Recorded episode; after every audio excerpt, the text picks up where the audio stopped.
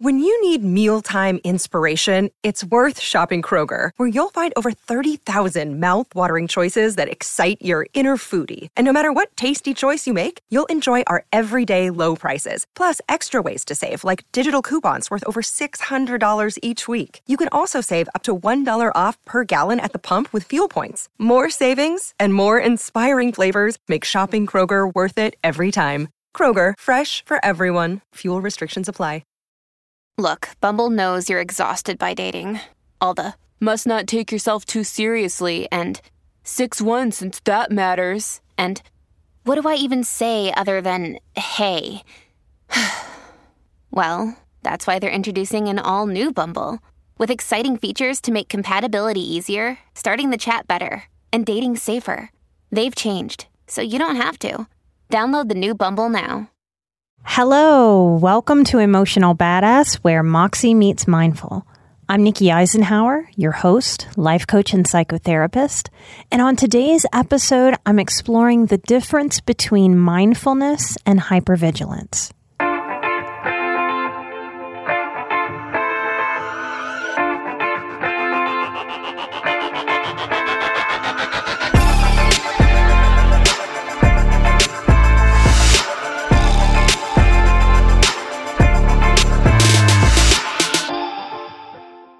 One of the hard truths of healing from a dysfunctional childhood is that many of us have lived a lifetime of hypervigilance. If we've lived a lifetime of hypervigilance, it can be very confusing to consider what it is to live outside of that hypervigilance. And our hypervigilance really seems smart to those of us who have been in survival mode over the course of a lifetime and it feels not smart to put that hypervigilance down because we don't know how to feel safe when in a relaxed state. So, the core issue there is this belief that becomes this undercurrent of how we live. That we believe from a wounded core place that we should always be hyper aware and on guard to be able to take care of ourselves. And that winds up backfiring by exhausting us, not just in the emotional sense, but in the physical sense, by keeping our system actually and truly fatigued. And that's not a winning strategy over the course of a lifetime. What I notice in working with highly sensitive people is that we can often try to use mindfulness strategies through a lens of hypervigilance. And that's why I want to do this episode today to try to talk through and shine light on those of you that are using hypervigilance through mindfulness in a way that I don't believe will serve you. And it's tricky to do because the hypervigilant state has a whole lot of feeling to it, and it's hard to put those feelings into words all of us who are healing are in a different relationship with our bodies. You may have done enough healing in your life if you've lived a lifetime of hypervigilance to have moments of feeling very present. The opposite of hypervigilance is to be present, to be embodied. When we are hypervigilant, we are on guard. So we can't use the tool of mindfulness if we're continuing to be on guard, if that makes sense the way that I'm describing it.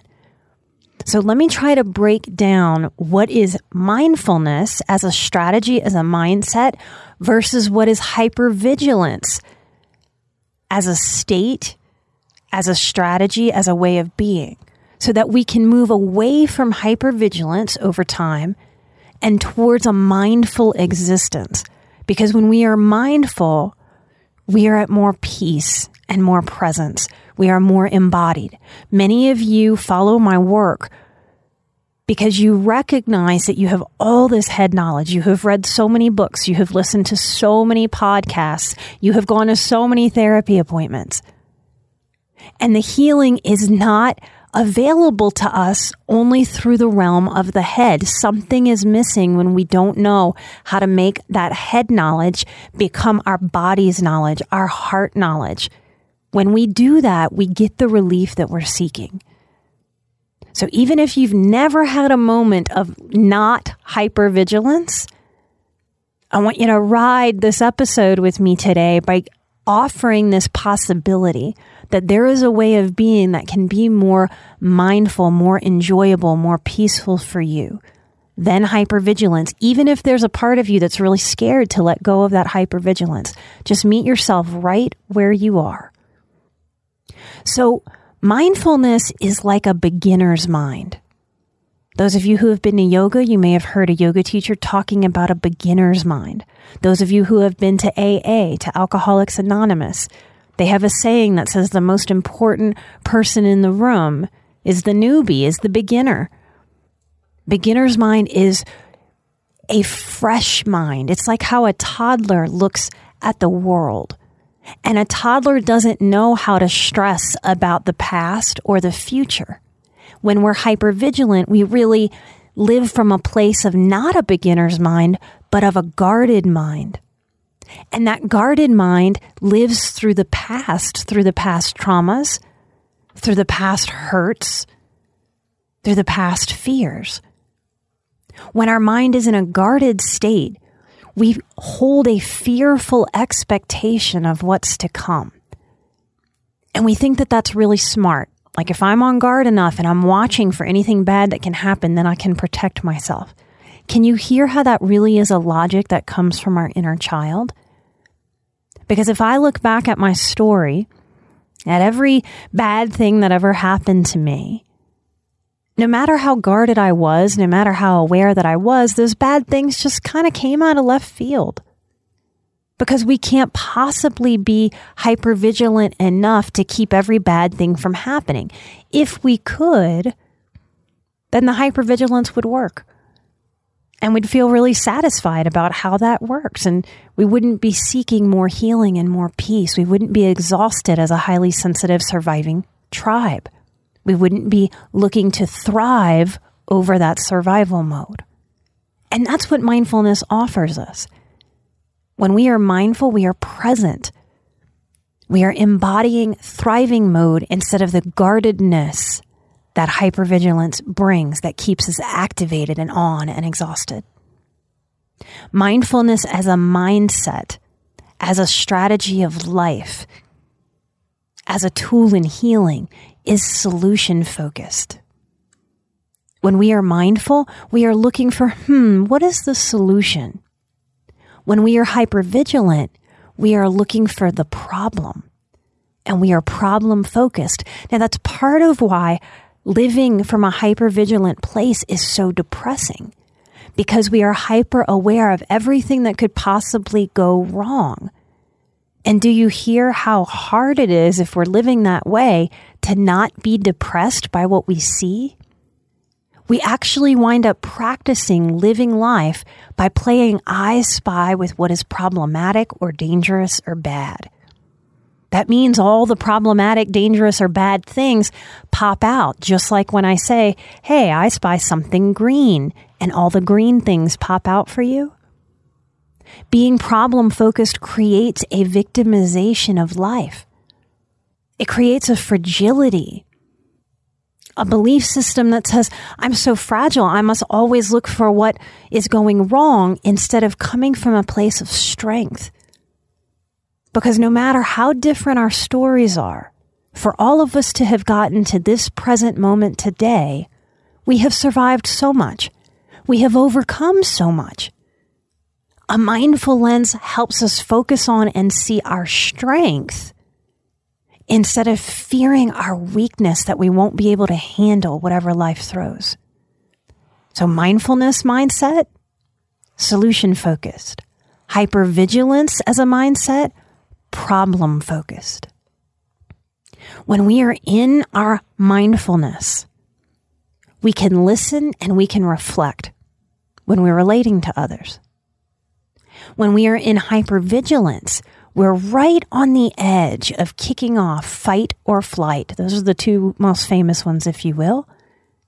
Then, when we're relating to another human being, we are a feathers distance from defending instead of being able to listen and reflect. Now, many of you out there don't know how to recognize the difference between listening and defending.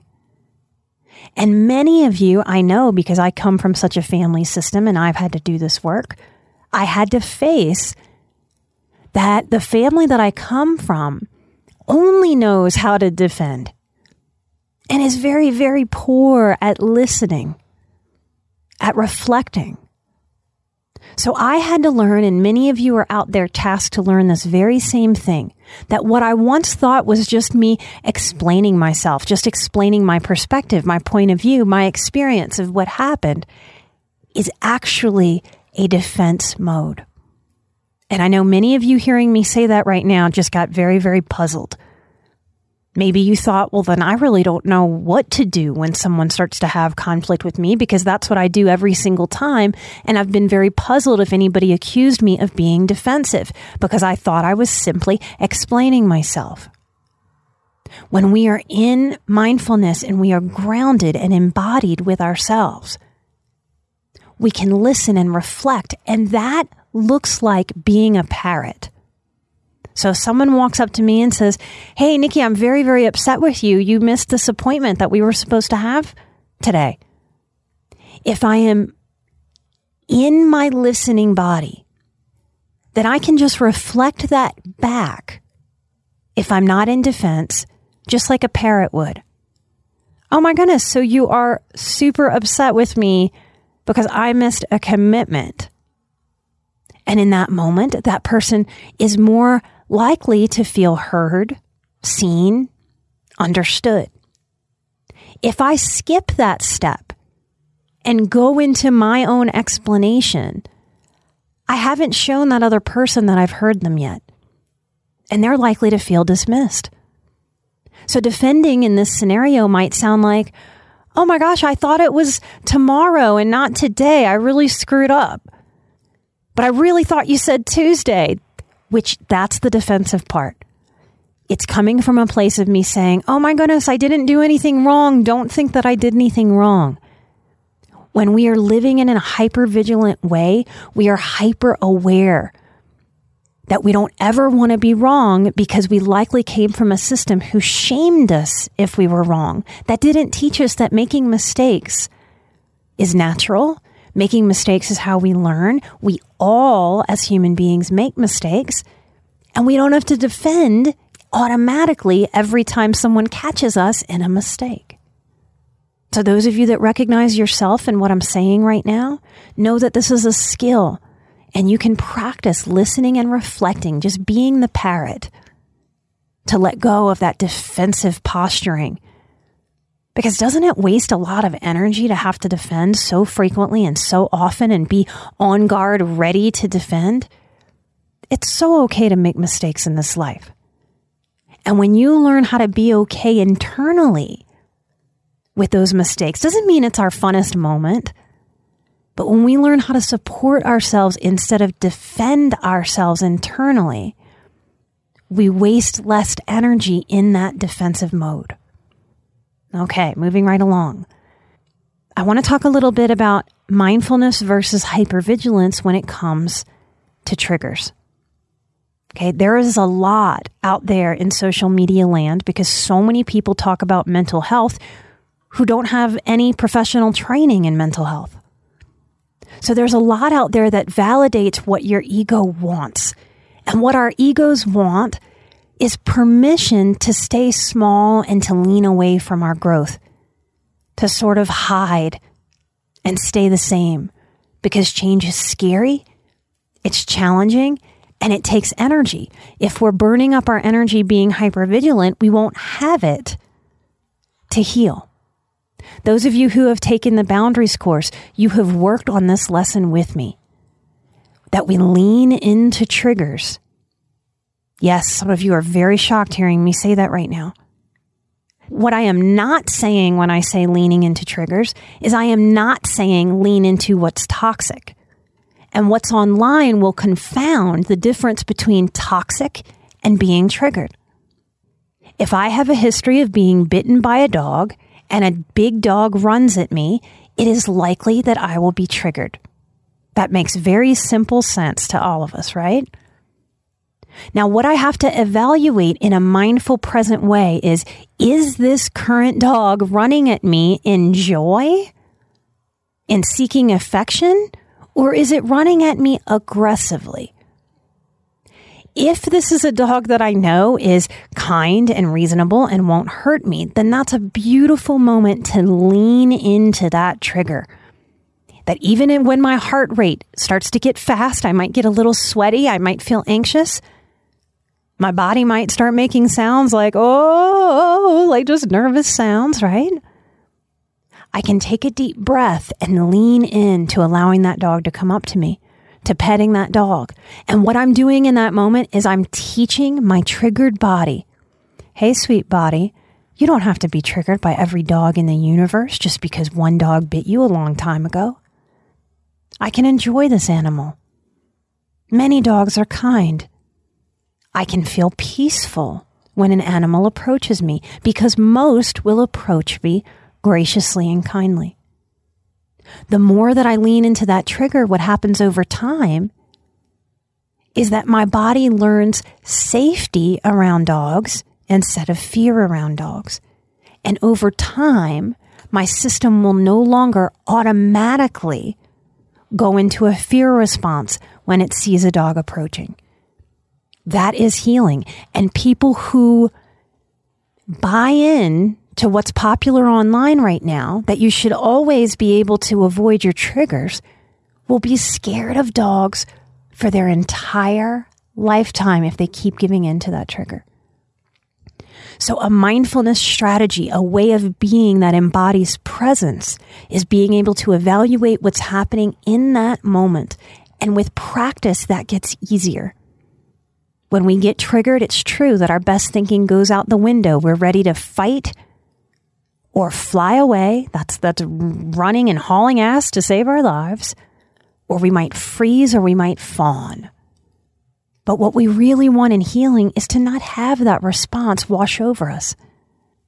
And we really do have the power to own our experience and to lean in in the ways that I'm suggesting right now.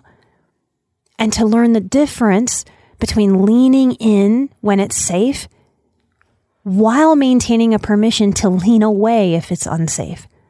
If that dog looks aggressive or I don't know for sure, then absolutely. I can lean away. I can stand on a chair. I can shut a door. I can walk inside. I can get into my car. Whatever is best for me to do in that moment until I can reevaluate. Leaning away from triggers over a lifetime really gives in to the hypervigilance it really gives in to this sense that I'm so fragile, I can't handle this, instead of saying to the self, Ooh, I don't like this, and I can handle it. It's also currently true that the words triggered and toxic are so overused that they're losing their meaning. So I ask you to give yourself permission to reevaluate from a personal place and a reasonable place what things are really toxic for you versus uncomfortable? Which things are really triggering for you versus uncomfortable at this stage in the game? So that you can better conceptualize where you are right now in your healing and what to do for yourself moving forward. When we are living mindfully, we tend to feel an expansiveness. We tend to see through a lens of possibility, of hope, when we are hypervigilant, it's as if our world shrinks. We tend to have a very limited vision of what's possible for us in healing instead of an expansive vision. In mindfulness, we tap into more optimism. And in hypervigilance, we tap into more pessimism. Now, optimism, it's a muscle, you guys. It doesn't mean that you have to be sugary sweet and constantly seeing what's good, what's bright, what's colorful instead of what's dark. I tend to think of myself as a reformed pessimist. I grew up around a lot of negativity, a, a lot of problem focus, and a lot of powerlessness and shame. Of course, I grew up with a pessimistic lens. What's important to understand is that this is not our temperament. So many people over the years have told me, oh, you know, I'm just kind of negative. It's my personality. No, it's not. No, it's not. Have any of us ever held a sweet newborn baby and looked at that baby and thought, ah, a little natural pessimist here? No way. Mindfulness helps us lean into our choices in a way that is positive and empowered. If you want a more positive worldview, you can have that. You can practice into it. I have done that in my life, and I promise you, it is a better lens than the pessimism that's low vibe and drags us down. It is a choice moment to moment in our lives to let go of that hypervigilant pessimism and open up and invite a lighter, brighter optimism. In mindfulness, what we're practicing is called an internal locus of control. And what we know in psychology is that people who practice an internal locus of control have more life satisfaction. In hypervigilance, we tend to cultivate and practice and hold on to an external locus of control. Now, what does that mean? That means that we put our wellness, we put our okayness on external factors. I'll feel better about life when I make a certain salary external. I'll feel better about myself after I lose 20 pounds. Yes, that's our body that can be considered internal, but that's based on how we look, how we appear. I'll feel better after I attain that that new car. And and we do. It feels good to get something like a new car, doesn't it? But external things they don't last. They don't sort of stick to our emotional bones. So it's fleeting because it feels kind of empty. Internal locus of control is about cultivating that I'm going to be okay with myself based on my internal dialogue, based on me becoming an optimist, me letting go of that internal critic and cultivating an internal cheerleader that lifts me up that encourages me, that practices patience, and that understands that despite what happens external to me, it is my job to manage my mood and to stay high vibe. I can encourage you to offer yourself a commitment. A commitment that I'm going to spend 2022 practicing being internally solid, rooted, centered, and grounded no matter what happens externally. Those of you who have what I think of as a beautiful stubbornness, when we use our stubbornness to cultivate something like internal locus of control, we're using our stubbornness in its wisest form to help us grow the muscles that will actually bring us relief, peace, and more ease instead of continuing to hang our hat on what's external. I'll feel better once I get over there, once I hit this goal, once I get a different boss, once my kids get through a, this phase and get to an easier phase. Internal locus of control has so much positive power. When we are practicing mindfulness appropriately and healthily, we are inviting ourselves to own that we get to deal with and sit with our feelings. When we are hypervigilant, we are working so hard to hide from our feelings, to deny our feelings, to stuff them, to run from them. Those of you who use alcohol to numb out, you're trying to drown your feelings in your present moment. When we are hypervigilant, we are attempting to control all the things that we feel all the ways that we emote, when we are mindfully with ourselves and present, we're not fighting or trying to control our experience. We're actually working with our feelings, allowing our feelings, being with our feelings, instead of fighting for them to go away or to stop or to change or to shift. And that is interestingly, what allows our feelings to shift so much more quickly if they are funky feelings. Mindfulness is neutral in observation. Hypervigilance is a bracing for the worst. The last thing hypervigilance is is neutral and observational. Hypervigilance is a fear based state. So it means that we're looking at everything from that place, from that state, through a lens of fear and worst case scenario. Mindfulness isn't about painting everything with a best case scenario, but it is about learning how to be pleasantly neutral and curious. Hmm, that's interesting. Wonder why my boss is doing that. Huh is a mindful observation. A hypervigilant observation is, oh my gosh, I've got a new boss. They're probably going to fire me. Worst case scenario. Hypervigilance doesn't leave room for positive possibility. When we are in hypervigilance, we are in the past or we're in the future. We're stressing we're anxious about what's already finished happening or what could possibly happen badly for us in the future. When we are mindful, we're present with a more neutral possibility. Hmm, I wonder what may happen. Hypervigilance fights the present moment while mindfulness embodies it. When we are in hypervigilance, we are in the head. Those of you who clench your jaw who have chronic headaches from overthinking and overanalyzing, you're spending too much time in the head as encouraged by hypervigilance. Mindfulness is a process of sinking into the heart, sinking into the body.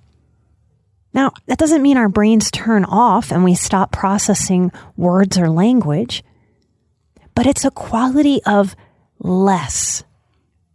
In some recent episodes and in a recent group of mine, I think I've even done it in one of the live streams on Patreon. I've walked y'all through a little meditation moment of being in the head or the heart. One of my brilliant clients shared that being in the head is like the city and being in the heart is like the country. When we are in our heart space, it's quieter that overthinking that's pressured from anxiety, from fear, from unknown and uncomfortability with the unknown keeps us in the head and it's exhausting. When we learn to sink into the heart, we give that overthinking a break. And that feels so rejuvenating because many of us have spent way too much time in our heads since we were very small children because we were trying to figure out whatever dysfunction was around us, or we were trying to figure out our own high sensitivity surrounded by adults that didn't understand their own emotionality, much less that of a highly sensitive child. Mindfulness says, I have 24 hours every day. Therefore, of course, I can meditate 5, 10, 15 minutes every day. Hypervigilance from a place of overthinking wastes those minutes by creating the story that there isn't enough time. I don't know why I don't meditate. There just isn't enough time. I know I should, but I don't. And right there is where hypervigilance screws us over. Because you're stuck in the head, overthinking it. Ideally, if you're next to me and I feel you go through that story, I'll kind of elbow you in the ribs lovingly and go, hey, stop thinking, just close your eyes and breathe. Because in the time that that hypervigilance takes to process that you don't have the time, you missed your meditation moment. And mindfulness knows that. Mindfulness does not overthink.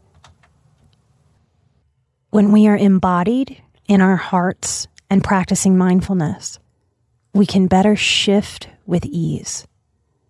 Now, that might not sound very important or even very valuable at first glance, but many survivors and many highly sensitive people really struggle with permission to be spontaneous, When we are hypervigilant, we're really trying to control what's coming at us so that we're not spooked or shocked or thrown.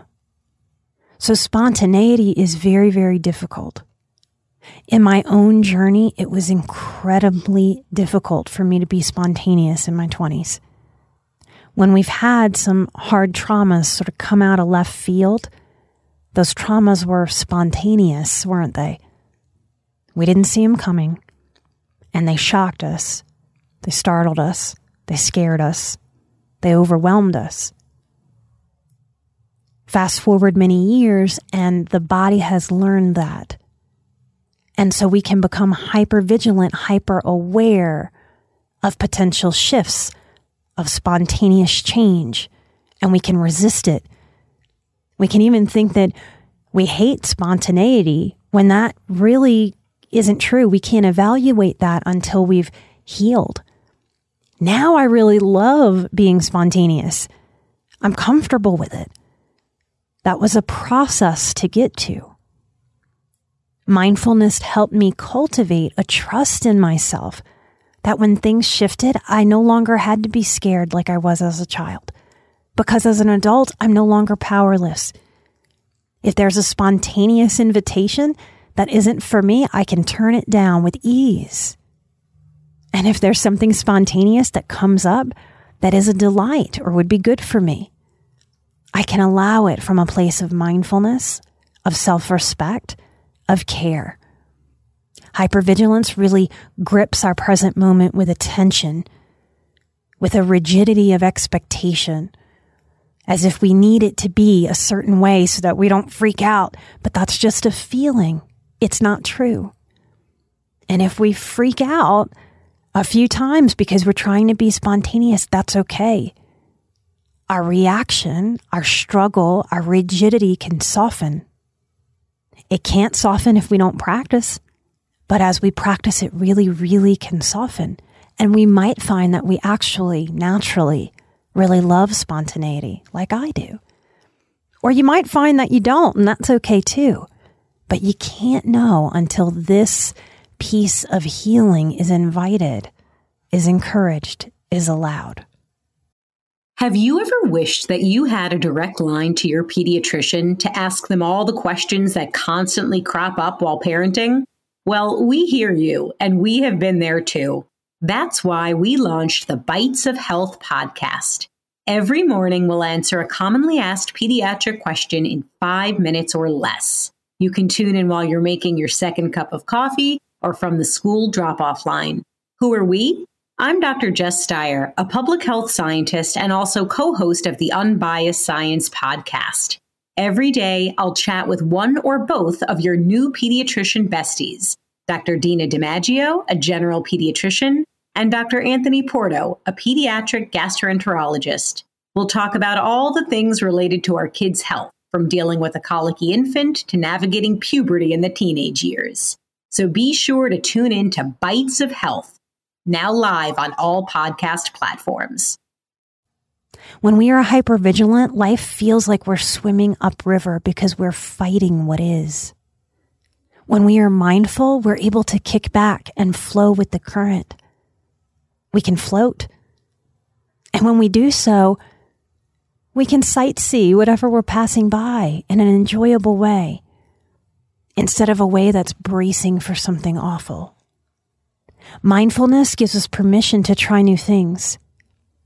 Hypervigilance helps us become expert at creating excuses to avoid spontaneity or newness or leaning into those triggers, and that thwarts our change and our growth and our self development process.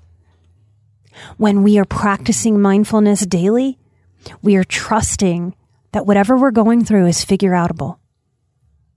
When we are in hypervigilance, the story that swarms is, but it's so hard, it's too hard, as if it's not figure outable.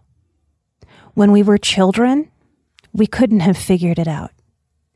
But as adults, I promise you, it is figure outable, even when you have absolutely no idea how or what you got to do. Just starting with giving yourself the permission to say, I choose to believe that it's figure outable is a way to be self supportive and self calming, solution focused, instead of fear focused and problem focused. Mindfulness embraces what is, and hypervigilance covets ideals and shoulds. I believe this is a big part of why our youth is collectively reporting astronomical depression and stress levels. Because we are very much feeding the younger generation the steady diet of how things should be ideally and not really teaching them how to deal with things as they are. Surely we work towards things being ideal while also holding the reality that we don't get ideals in this life. This may be a form of practicing the good enough principle that mindfulness helps us ground and center in what is instead of what is ideal. Mindfulness embraces and respects the power of this mind that all of us possess. Mindfulness embraces and respects the power of the mind. Hypervigilance disregards the power of the mind and allows the mind with great permission to keep going to fear based places that are familiar, that are comfortable even while dysfunctional. Mindfulness brings our mind to what is useful and positive.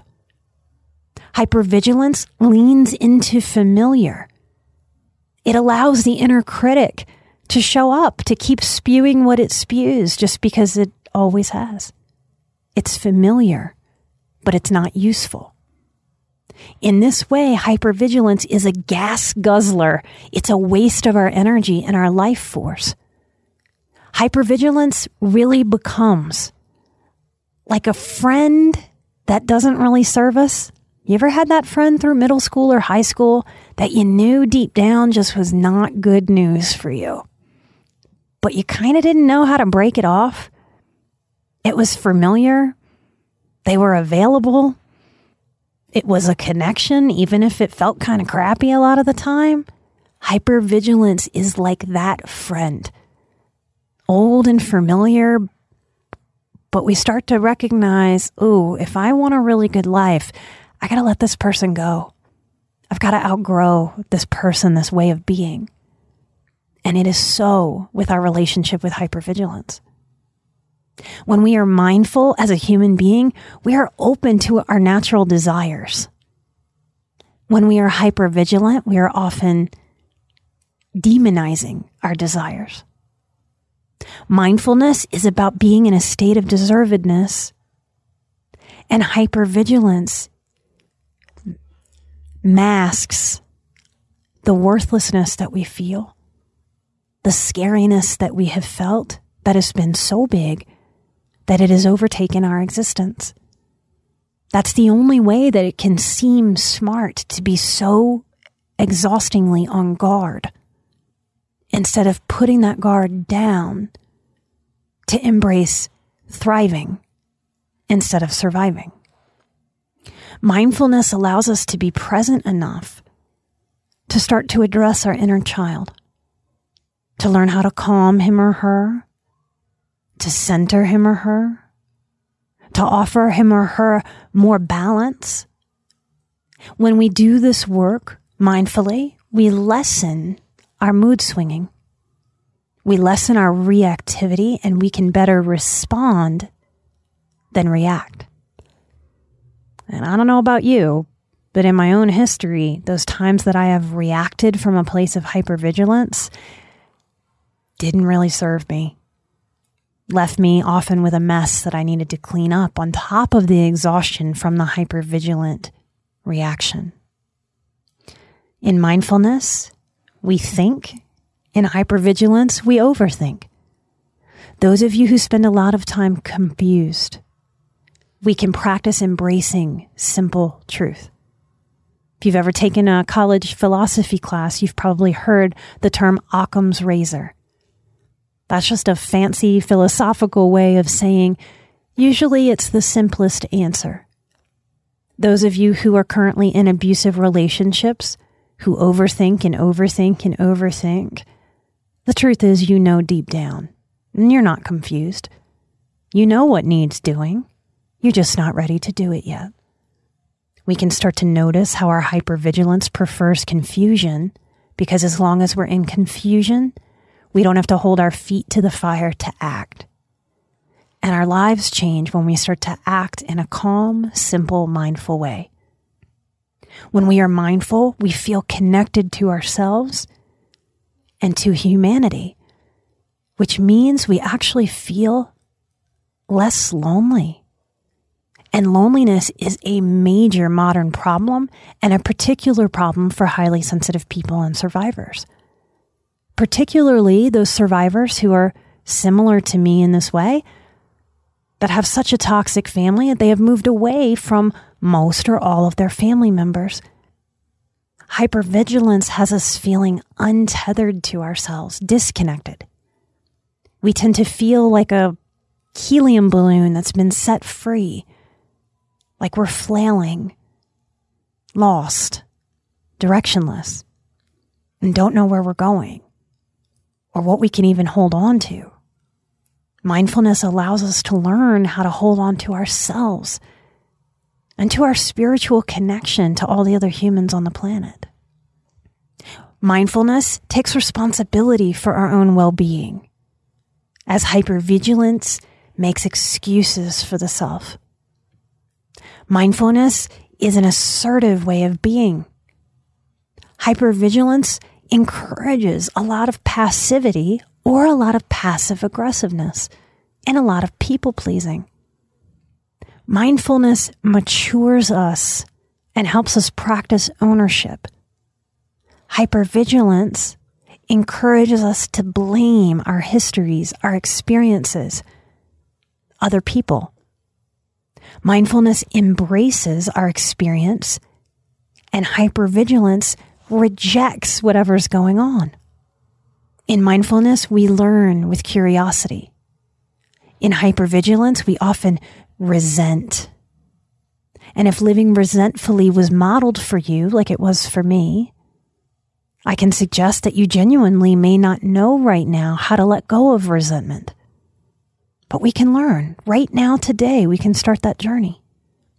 We can acknowledge this to ourselves if this is where we are that, oh my goodness, I have been living in a way that invites resentment and that, that no longer serves me. I don't want that anymore for myself. And in that moment, you are working on this dynamic by acknowledging that to your adult self and for your inner child. You can commit to learning a lighter way of being alive and moving through this life. Mindfulness allows joy. It allows excitement. Whereas hypervigilance puts effort and energy into inviting misery and hopelessness. If mindfulness creates light filled new patterns of possibility, hypervigilance perseverates on old frequencies, sometimes while trying new things. And the last thing that I want to share is that mindfulness allows us to be guided by fear's wisdom. Yes, I'm saying fear's wisdom. When we are hypervigilant, we are constantly scared and activated, which means we really cannot evaluate, see, or process the wisdom of genuine fear. If I am scared of every single dog that runs up to me, I can't appropriately discern which ones are kind and safe and which ones are aggressive and potentially unsafe. There's a life changing book. It changed my life. It's called The Gift of Fear by Gavin de Becker. When we are mindful, we get to be guided by the wisdom of true fear. In hypervigilance, we are thwarted by constant fear's overwhelm, and we can't make heads or tails. This is why mindfulness brings us to actual more safety and security in our real human lives that have risk and in our relationship inside of ourselves with ourselves. None of us were meant to live with daily fear. If you struggle with anxiety, if you struggle with PTSD, if you struggle with loneliness, if you struggle with negativity, mindfulness is a freedom button. It is an invitation and a permission to notice yourself and the world through a gentler, more realistic, healthier lens than one of constant fear and activation. Your nervous system, your heart, and your body deserve to learn how to feel grounded, calm, and self respecting. I hope there's something in this episode that helps you see yourself, that helps you hold yourself with more clarity, more soul care, more self love, more understanding of the zoomed out picture of your life so that you can better take care of yourself every single day. We're just starting this year. Imagine if every single day you could dial down the hypervigilance just a little tiny bit and dial up the embodied peace that you were born to have. I am so grateful to be part of this community, to be starting another year of healing, of wholeness, of growth, of shedding and letting go of what no longer serves us of committing to internal locus of control where we practice thriving no matter what is happening external in our personal worlds and in the larger world. I want to invite you to come join. If you've been a long time listener, maybe this is your year to join. Come join Patreon. It is an easy, low stress community where every month I do a live stream on a topic. The very next topic is going to be drugs and alcohol. Come ask me whatever you want. I was a French Quarter bartender to get through school, you guys, and I have an addiction specialty. We live in a world with tremendous availability of almost any vice you can imagine. I am of the camp at this point in my career that addiction is less of a disease and more of a part of the human condition that we can all benefit from learning how to balance. If you're interested in coming to hear me talk about drugs and alcohol, you can come join the Patreon and ask a question. It's a live stream Q&A that we do once a month. When you sign on, you will get access to every single exclusive episode that is only available in the Patreon. I am a little bit more intimate in there when I share because it's just it's a little smaller community. It feels a little more cocooned and safe. So I can be a little more personable. The last exclusive episode we did on Patreon was actually a video episode where I got to show you some of the things that are in my office that I surround myself with. One of the things that you get when you sign up for Patreon and support us, and your support keeps the show commercial free. So I want to thank these Patreon supporters of the show, you get a shout out. I want to thank Rose, Amy, Mama on a Mission, Kirsten, Shireen, Lauren S. from Louisiana. Hello, sweet woman. I want to thank Anne, Miss Liz, Stephanie, Mary, Carol, Vivi, Lynn, Maurice, Jessica, April, Joel, I want to thank Cassie, Jim, Tammy, Bree, and Alicia. You guys, we cannot do the show without y'all's help. You at Patreon are our backbone. Y'all help us produce this show. Thank you for helping us spread emotional badass all over the world. Let's make 2022 the most grounded, thriving year of our lives light and love. I'm an emotional badass. You're an emotional badass. And together we are where Moxie meets mindful. Light and love. Bye bye.